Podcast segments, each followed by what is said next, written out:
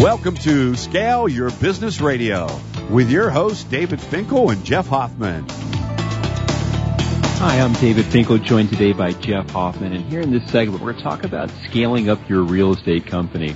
And it's interesting, Jeff. I'm going to actually ask you to start us off here in a moment, and this is going to surprise a lot of people, but I think it really makes sense because so many business owners who own real estate investment companies, they do their investing deal by deal. They look at it as I'm going to uh, buy a, a property, whether it's a house or a condo or a building or a grouping of buildings or buying a grouping of debt, and they do it with this deal by deal mentality. And yet they think that, oh, investment businesses are different from every other type of business. So here's what I'm going to ask you to talk about for a moment, if you would. So I remember you had shared with me when we were sitting down having lunch in Atlanta. You and I were there at a conference and both speaking at this conference, and you were talking about the um, enter- entertainment company that you had created, and how a lot of people said, "Jeff, are you crazy? You're going to actually create a film? What are you thinking? You know, most films fail." And your comment back about business being business. Take a moment here and share that story, because then I'm going to apply that directly to scaling a real estate investment business, if you would. Sure, because you know, coming out of consumer internet business, and we got an entertainment business. We were actually uh, have the goal of producing a movie and everybody said, no, no, no, you can't come in this business because you don't know it. You're an internet guy and this is the movie business. Well, I discovered, as you said, just like real estate, every industry always says, no, no, you don't understand. Our industry is different. Every business says, industry says that all the time. And, you know, our initial thought was this. How is anything, the fundamental blocking and tackling of business, how is that actually different at all? Because isn't the process to do this first define goals, why did I even launch this business? What is this business? As a business owner, what is my goal with doing this? What am I trying to achieve? Then, all the basic questions. When you're launching a business, you need to define a product. You need to define a market, right? You need to produce a product. You need to finance all of that. You need to market, distribute, and fulfill slash service your product. Um, all those processes, we were thinking the life cycle of a business from you know from product development to sales to service to financing, etc. Those fundamental steps should not be different regardless of what the product is. In the same way that I might be selling a widget, a movie is no different.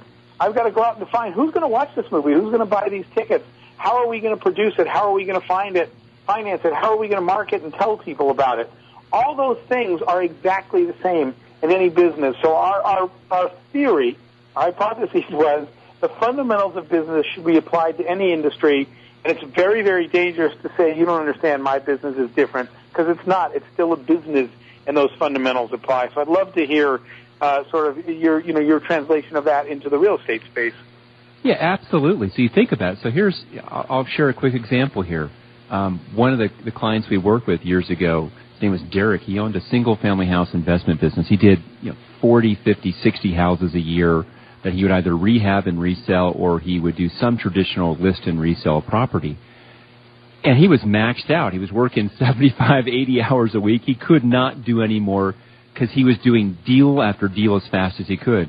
Well, fast forward, he had built later on, once he really got that if he approached this as a business, he was able to do two or three hundred rehab projects a year, was the largest rehabber in his city, Phoenix. Um, very successful business guy. And the difference was it no longer became about just going off and wheeling and dealing. He knew that he needed to standardize what types of houses does he go after, in what marketplaces. He systematized how he could have a group of five other buyers out there full time doing the buying. What was the compensation plan for them? What was the sales process? How did he give them the analytic tools so they can make offers without him having to decide on that? How did he have a second set of eyes on those offers?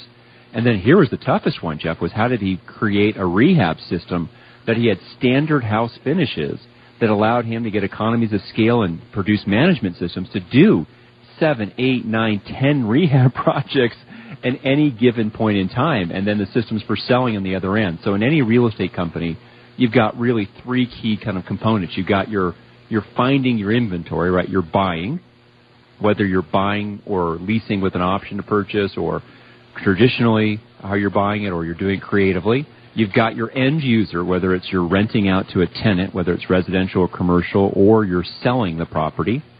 And then you've got your capital. So you've got finding the property on the acquisition side, doing something with the property on the other side and the capital that makes that go all around. And in a moment, Jeff, I'm going to have you talk about this idea of telling a compelling story because you are very good in that piece of it. Has helped me be much better on the capital raises I've done on my commercial real estate. But let's come back. So we've talked the acquisition side, but part of it is to start standardizing what you're going to do on the other side so that you approach this as a business person and says, hey, I want to systematize by standardizing what I do. If every deal is completely different, then it really does require a higher order of thinking. But if I can start doing the same deal or the same two or five or seven deals over and over again, now I can have a business that there's equity in the company over and above the equity in the actual real estate underlying it. So let's talk for a moment about capital, Jeff. What would some of your best advice be in raising capital? Because I know you've done a lot of that mostly in the in the business world as you've scaled up companies. But the same lessons to to raise you know ten million dollars of investment capital to scale a business would apply whether you're raising a hundred thousand dollars or a million or ten million dollars on the real estate side as well. So here here is the first one that never ceases to amaze me because of our you and I agreeing the fact that common sense is anything but common. Um, and the reason that I say that is what we see with business owners of any industry in any size money range. Like you said, whether it's a hundred thousand dollars or ten million dollars, whatever it is. Here's what what business owners tend to do when they go out to seek financing. They get very well prepared to tell their story. Is that important? Yes, extremely important. But they stop there. They know their story, and I'm going to tell this investor my story and everything about me and me, me, me, and what I'm doing in my business, what I want, what I need, etc. What they don't do is do the exact same amount of homework on the investor community. So here's my point. I'm going to give you the extreme case.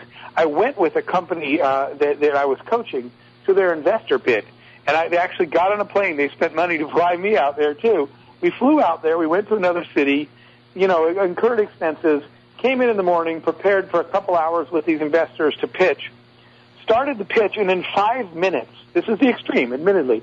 In five minutes, the guy said, "Oh, this is a tech thing. We don't do tech. We just do healthcare and real estate deals." And I was stunned.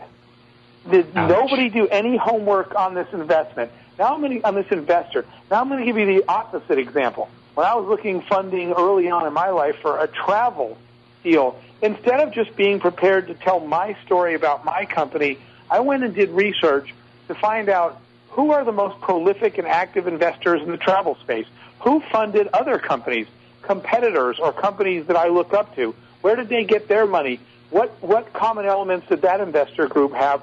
What I tried to find out is somewhere there is an investor who really is looking for this kind of investment. He has his own, he or she has goals and criteria for their investment. So the point is, your job when you're going out to raise capital is to do enough homework to find an investor that is very the most likely to say, "Wow, I love this deal," and you're thinking to yourself, "Yes, I knew you would." And that's not what business owners do. What they do is, is they prepare to tell their story to any investor that will listen instead of looking for the one that is most likely to say yes because you fit some set of criteria. I love it. Now I can go talk to that investor and say, I understand you're someone who looks for you know, development projects for urban infill. And I think I have an opportunity that's going to fit that, that, that appetite that you have.